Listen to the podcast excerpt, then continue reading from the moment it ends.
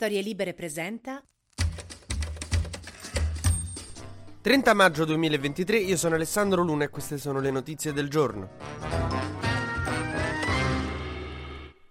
Il centrodestra ha praticamente vinto le amministrative di ieri, si è votato in tante città, Vicenza, Ancona, Pisa, Massa, Siena, Terni, Brindisi, Trapani, Catania, Siracusa, Ragusa e di base la sinistra ha vinto solo a Vicenza. Ma grazie al cavolo del centrosinistra ce ne sono tre. È come se in una gara di canottaggio sai quella che ci sono più persone sedute sulla canoa che devono remare tutte insieme. Ecco, una rema, una non rema, una rema solo con un remo in segno di protesta. Uno cerca di rubare il cappello al rematore che ha accanto senza che lui se ne accorga, Renzi. Uno invece di remare twitta e l'ultimo si cerca di sporgere verso la la barca degli altri che vuole cambiare squadra. È chiaro che quella canoa affonda dopo 6 secondi. Meloni era contentissima. Ha detto che non esistono più le roccaforti e che quindi, insomma, anche delle storiche città di sinistra sono cadute. Gli ha spezzato le reni, diciamo. E che queste elezioni amministrative sono un'ulteriore spinta, secondo Meloni, a seguire il programma di riforme economiche, sociali e istituzionali con il quale abbiamo ottenuto la fiducia degli italiani. Cioè, visto che hanno vinto a Catania, Siracusa e Siena, vanno avanti con la riforma fiscale. Questa è la solita roba che fanno che prendono le amministrative e ci tirano fuori dei significati nazionali per cui per qualche ragione il ragionamento è ah ad Ancona ha vinto Silvietti bisogna fare la flat tax quale sia il nesso io non l'ho mai capito. Tra l'altro vi ricordo che uno dei titoli di Repubblica di giugno fu tipo valanga di sinistra perché il PD di Letta aveva vinto una manciata di città poi dopo un mese tipo è crollato e Meloni è diventata presidente del consiglio. Ma andiamo a vedere l'unica città in cui la sinistra ha vinto che è appunto Vicenza dove ha vinto Giacomo Possamai che è lettiano cioè una creatura di Enrico Letta. E diciamo come ha fatto a vincere in questa valanga di destra destra, come mai? Diciamo che la cosa particolare della sua campagna eh, elettorale è stato che ha stretto un accordo col terzo polo, poi l'ha allargato ai 5 Stelle e ha tenuto lontano tutti i dirigenti nazionali da Vicenza, cioè ha detto a Ellie Schlein di base non venire in città, per favore. Praticamente il nuovo sindaco di Vicenza ha trattato Schlein come io trattavo mia madre all'uscita di scuola, cioè, cioè mi aspetti dietro l'angolo per favore, non davanti all'entrata. Io me lo immagino Ellie Schlein che arrivava a Vicenza, eh, ti ho fatto un maglioncino,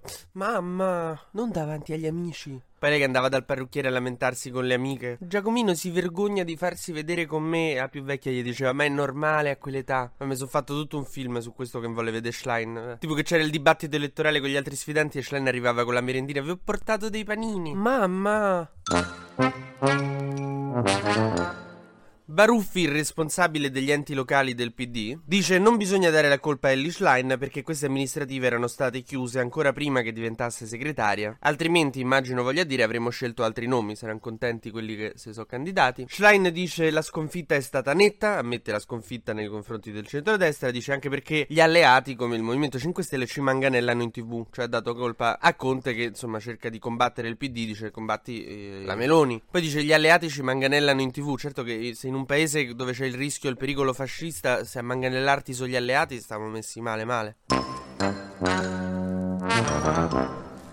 Ma non è solo l'Italia che prende molto sul serio le amministrative, perché anche in Spagna, dopo la travolgente ondata di destra che c'è stata alle amministrative, che ha regalato per esempio Barcellona alla destra, il premio spagnolo Sanchez si è dimesso, ha deciso di andare dal re Felipe VI, al che tutti gli spagnoli si sono, insomma, si sono preoccupati perché dicono, ma abbiamo un re? Sul serio? Sai che non mi ricordavo assolutamente. Vabbè, ma c'aveva 106 anni poi. Vabbè. E gli ha detto che insomma si voleva dimettere, quindi adesso si tornerà ad elezioni. Dall'altro lato c'è sta la destra che è molto forte in questo momento. C'è questo Feijó che sembra molto bravo dei, dei popolari. Il suo carattere è quello di un leader moderato, solo che è alleato con Vox, con i fasci di Vox. Che non so se lo sapevate, ma sono molto amici di Giorgia Meloni. E vabbè, non è che ci sorprende tanto sta cosa. È come se leggessi su chi. Scuola dei VIP. Ma lo sapete che il figlio di Morgan e il figlio di Vasco Vasco hanno legato tanto. Sì.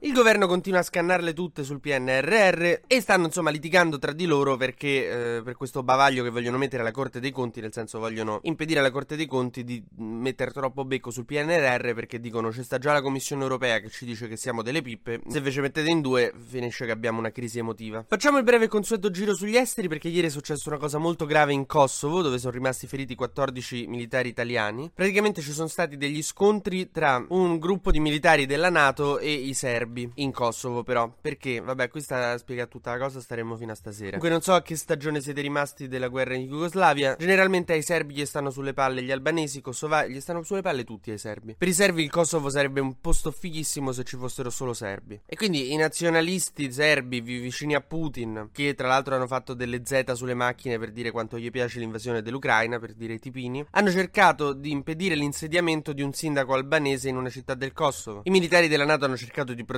questo sindaco, c'è stato scontro con mazze e molotov, appunto ci sono 34 feriti, pare nessuno in pericolo di vita o uno sì, ma comunque non italiano, che non è una cosa bella da dire, ma tanto quello la gente vuole sentire qua. E insomma, niente, no, ci mancava. Naturalmente dove c'è sta casino c'è Putin, è un po' come la classe di mio cugino con mio cugino, cioè dove c'è casino, chi avrà attaccato la chewing gum nei capelli di Clara? Mentre arrivano dati drammatici dalle scuole, perché c'è un'epidemia di violenze, aggredito un insegnante a settimana nelle scuole, il ministro dell'istruzione Valditara dice serve lo psicologo e ha ragione i ragazzi non possono sempre menare solo l'insegnante, serve anche un po' di varietà, una volta il bidello, una volta lo psicologo, serve qualcuno di nuovo da menare. Lo psicologo per me è perfetto, tra l'altro.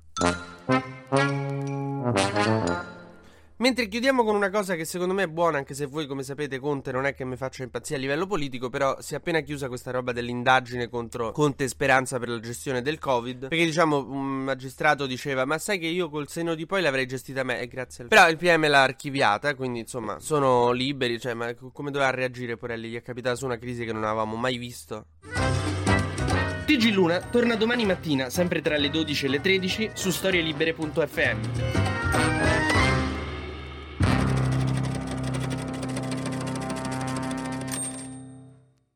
Una produzione storielibere.fm di Gianandrea Cerone e Rossana De Michele. Coordinamento editoriale Guido Guenci.